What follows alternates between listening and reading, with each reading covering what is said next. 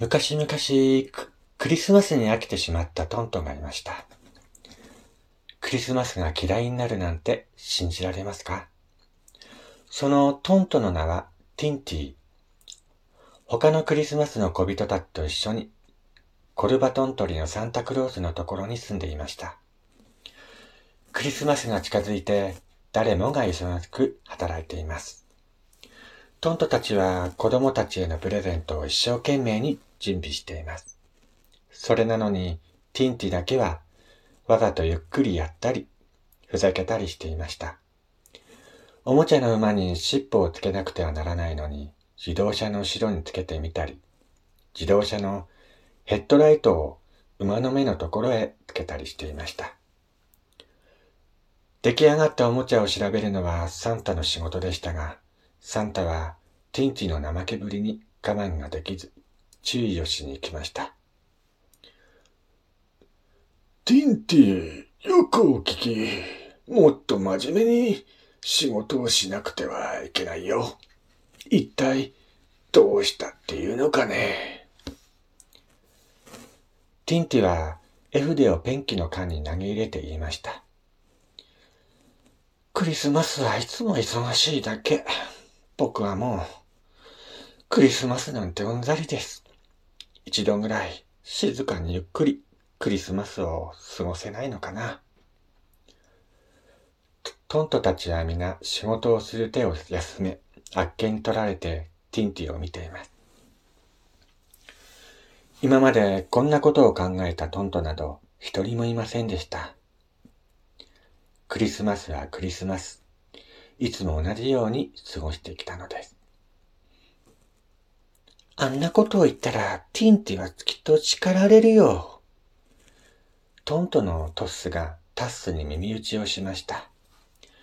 けれども、どうしたわけか、サンタは全く怒っているようには見えません。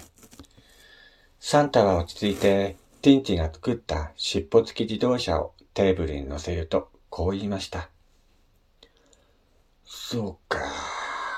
そういうことか。でも、子供たちのことは考えてみたかね、ティンティ。子供たちって、ただの小さな大人ってことでしょ？この世の中には子供よりもっと大事なことがあると思います。ティンティが言いました。まあ、あいつ、なんてこと言うんだろう。他のトントたちがざわめきました。しかし、サンタはみんなを静かにさせて、話を続けました。君は仕事のしすぎで疲れているんだと思うよ。サンタは優しくティンティに言いました。他の仕事に変わった方がいいんじゃないかな。うちの奥さんのところなら、君に合う仕事が何かあるだろう。プレゼント配りにはついてこなくていいから、クリスマスイブは君の好きなように過ごしなさい。ティンティは立ち上がると台所へ急ぎました。サンタの奥さんがちょうどトントたちの食事を用意しているところでした。ティンティは奥さんの手伝いをするようになりました。薪や水を運んだり、じゃがいもの皮を剥いたり、お皿を洗ったりと、いろいろな台所仕事をしました。ティンティはそういう仕事が気に入ったかどうか、誰にも話しませんでした。やっと待ちに待ったクリスマスイブがやってきました。コルバトントリでは皆忙しく働いています。ティンティを除いては皆大忙し。サンタの奥さんはティンティにスープ用の豆を洗うように言いつけました。だからティンティはクリスマスのことは何も考えずに済みました。サンタクロースがトントたちと一緒にプレゼントを乗せたソリで出かけた後は、ゴルバトントリに静けさが訪れました。サンタの奥さんがティンティのところへ来て言いました。さあ、仕事を辞めていいですよ。もうクリスマスが始まったんですからね。何でも好きなことしていいわ。寝てもいいし。けれども、ティンティは少しも眠くありませんでした。僕はスキーをしに行きます。わかった。いいわ。そうしなさい。と奥さんが言いました。でもちょっと待って。お弁当を用意してあげましょう。ちょっとしたら遠くまで行くことになるかもしれませんからね。そういうわけでクリスマスが始まる頃、ティンティはスキーでコルバトン取りのスロープを滑り降りて、深い森の奥へと向かっていきました。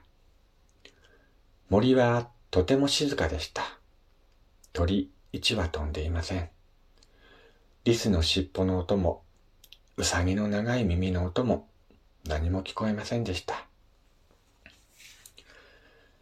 森の動物たちもみんな揃ってクリスマスをお祝いしてるのかな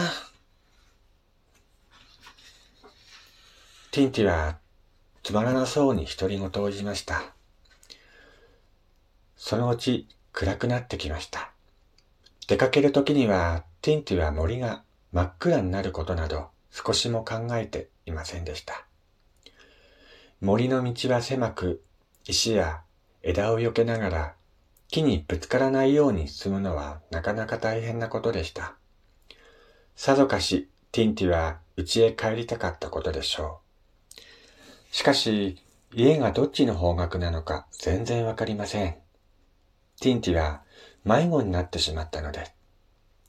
それでもティンティはどんどん滑っていきました。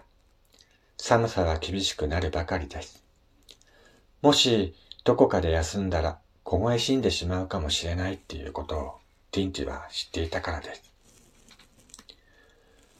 もうすでにかなり疲れていました。すると、ちょうどその時、木の間からかすかな光が漏れてくるのが見えたのです。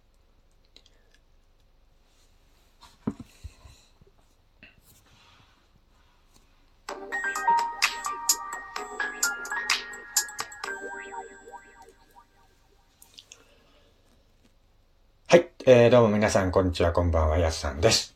えー、こちらの番組は私がゆるっとその時思いついたことを語るラジオ番組となっております。えー、今日もよろしくお願いいたします。